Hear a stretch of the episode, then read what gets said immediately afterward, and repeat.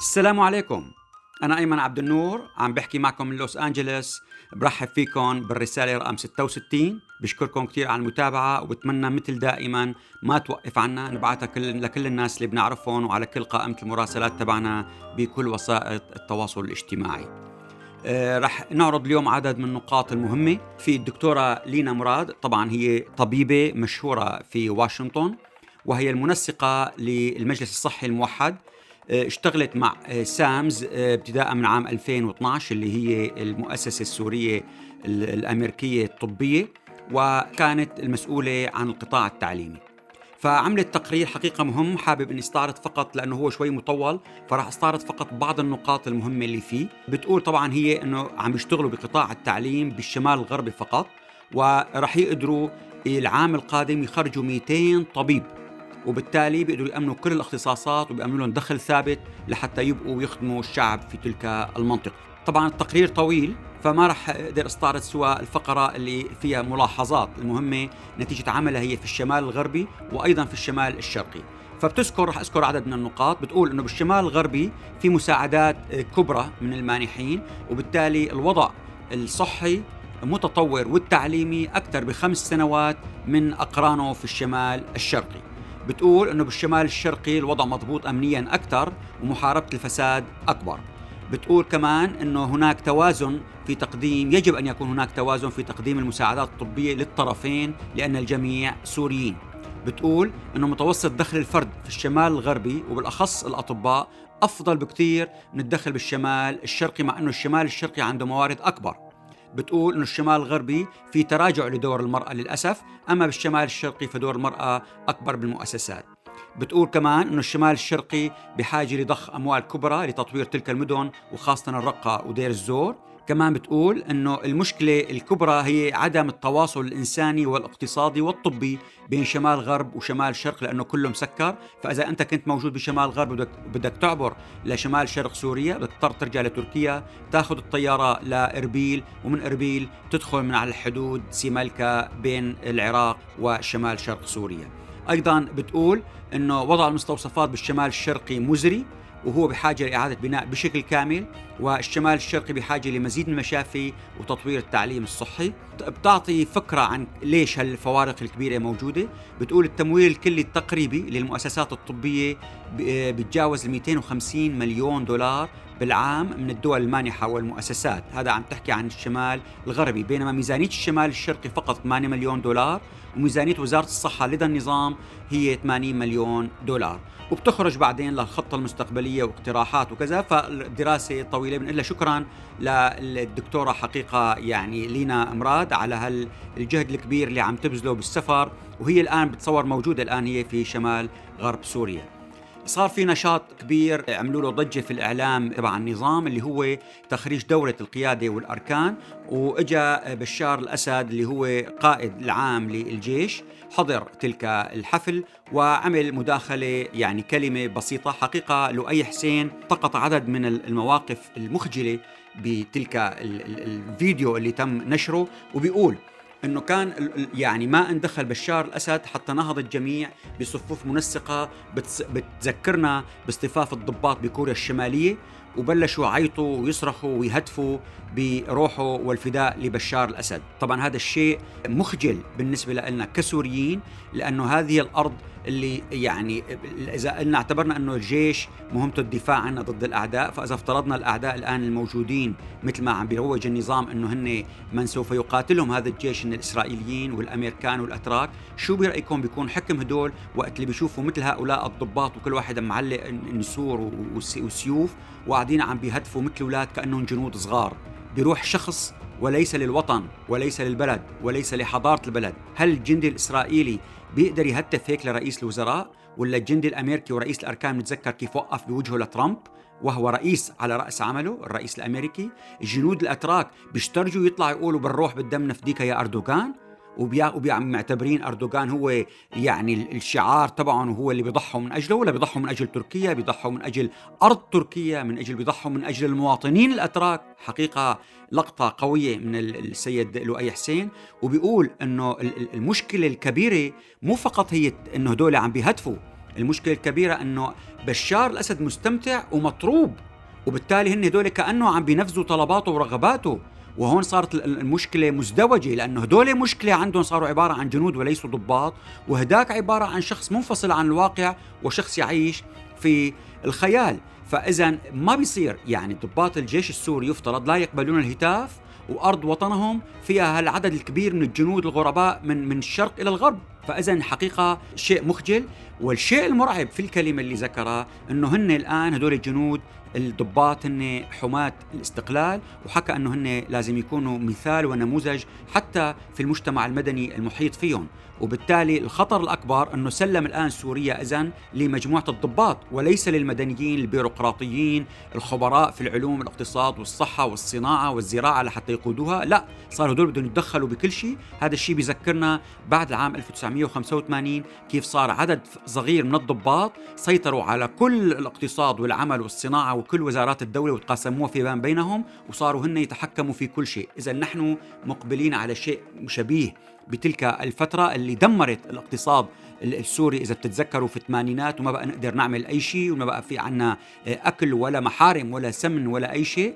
أيضا بدمشق صار في احتفال عسكري كرموا فيه قيادات الميليشيات الحوثية وكان حاضر أيضا ملحق العسكري الإيراني وملحق العسكري لكوريا الشمالية. يعني أفظع وأكثر ثلاث دول في العالم مارقة موجودة كانت في ذلك الحفل بضيافة النظام السوري. حقيقة عم بياخذ سوريا لمراحل يعني فيها إشكالية كبيرة مع كل علاقات مع دول العالم.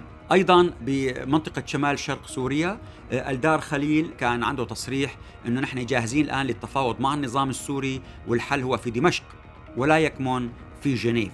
فاذا يعني واضح إنه في رغبة إنه ينفذوا الطلب الأمريكي منهم اللي سمعوه بشكل مباشر من الإدارة الأمريكية في واشنطن إنه لازم آه، يفتحوا إنه لازم يفتحوا أبواب الحوار مع النظام السوري والتوصل إلى اتفاق وأيضا مع الروس، لذلك كشفت مصادر إعلامية إنه وفد الإدارة الذاتية اللي زار موسكو وبعدها زار واشنطن قبل بشهر آه، سمعوا الاقتراحات التالية من الإدارة الروسية ونقلوها معهم وناقشوها مع الإدارة الأمريكية، الاقتراحات هن أربع بنود، الروس عم بيقترحوا عليهم إنه بيرفعوا علم النظام بمناطق الإدارة الذاتية والنفط بقسموه ثلاث أرباع لصالح النظام وربع للإدارة الذاتية وبيقبلوا ببقاء بشار الأسد وبيتم توسيع القانون 107 اللي هو قانون الإدارة المحلية لكن ليس إلى مستوى الإدارة الذات. فهذا الاقتراحات الأربعة. طبعا النظام رفض الاقتراحات اللي كانت مقدمتها الإدارة الذاتية بخصوص بقاء قوات قسد أو الأسايش ككتلة واحدة ضمن الجيش التابع للنظام. وأيضا رفض إنه هو يقر بحقوق الشعب الكردي أو تدريس التدريس بشكل كامل بلغته وعديد من القضايا المتعلقة بذلك الأمر.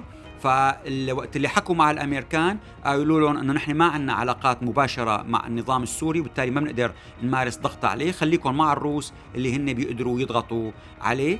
والاثنين الروس والأمريكان قالوا لهم نحن إذا صار في هجوم تركي فنحن ما رح نوقف بوجه أو نحارب أو نقف ضد أو نقصف القوات التركية ممكن يتخذوا خطوات آه، عقوبات أو إجراءات لاحقة تشديد عليهم لكن لن يحاربوهم. فايضا هذا ما ورد في وسائل الإعلام بخصوص هذه القضية. وأيضا في موسكو استقبلوا من أسبوع وفد من المجلس الوطني الكردي اللي كان بعض اعضائه موجودين في واشنطن والتقوا مع وزارة الخارجية الأمريكية قبل بشهر. اذا في حراك بخصوص حل قضية الشمال شرق سوريا أسوة بما جرى في الجنوب وإنهاء كل ما كان يعني البقايا كانت مسيطرة عليها القوى المعارضة. فنفس الأمر الآن روسيا عم تسعى أنه تنهي شمال شرق سوريا. مناطق النظام حقيقة الأوضاع المعيشية يعني مأساوية. يعني إذا بدنا نعدد فقط بعض الروائز في شح بالبنزين في ارتفاع أسعار مشتقات الألبان، فقدان بمادة حليب الأطفال، نقص بمادة السكر، ارتفاع بأسعار الخضروات، استمرار تدني الرواتب، الشركة الكونسروا رفعت أجورها الدقائق تبعت مؤسسة الاتصالات زادت زادت أسعار الاتصالات زادوا أجور النقل ما في الغاز صعب كتير ورفعت الآن وزارة التجارة الداخلية سعر أسطوانة الغاز.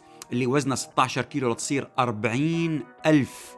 وأسطوانة الغاز المنزلي اللي بتتوزع عبر البطاقة ووزنها 10 كيلو صار تقريبا 10000 ليرة. يعني اللي معاشه 50 ألف بيشتري خمس أسطوانات غاز تبع ال 10 كيلو الصغيرة. أيضا زادوا أسعار الكهرباء. ضعف. يعني اللي كان شريحته ليرة صارت ليرتين واللي كانت ثلاثة صارت ستة واللي كانت يعني الشرائح الباقية صارت 20 ليرة الكيلو وات الساعي. أكثر من من ذلك. الري والتجاري والصناعي زادوها أربع أضعاف. أربع أضعاف. يعني أنت عم تحكي يعني أرقام بدها تأثر على كل سعر المنتجات اللي حتى الوطنية اللي هي إنتاج سوريا. فالوضع مأساوي بشكل جدا جدا كبير. حقيقة لاحظوا الجميع أنه صار في بمجلس الأمن الدولي تراشق لأول مرة بين المندوب الصيني والتركي. فهي يعتبر أنه ليش الخلفية الموضوع حتى نحكي لكم إياها بدقة. تركيا الآن آه، متفقة مع الولايات المتحدة بخصوص تقوية امتداد الأتراك آه، وتشجيعهم لتقوية مواقفهم مع كل الجاليات التركية والإثنيات الأعراق التركية في الدول الإسلامية المحيطة بروسيا تركمانستان قرغيزستان طاجكستان أوزبكستان وعلى حدود الصين. وبالتالي هي كلها أذربيجان كل هذه المناطق واستخدامها بقوة مع الأتراك ومع الأمريكان ضد الصين اللي عم تقتل الآن المسلمين. الإيغور في تركمانستان الشرقية واللي بيحكوا جزء, جزء كبير منهم بلغة تركية أو شبيهة بالتركي. فبالتالي هذا الموقف اللي الآن بلشت الصين تاخذ موقف متشدد من الإتراك ومرشح للتصادم لاحقا. ألمانيا قدمت 500 مليون يورو للأردن خصصت منها 102 مليون يورو من أجل تحسين بنية الخدمات للاجئين السوريين في الأردن.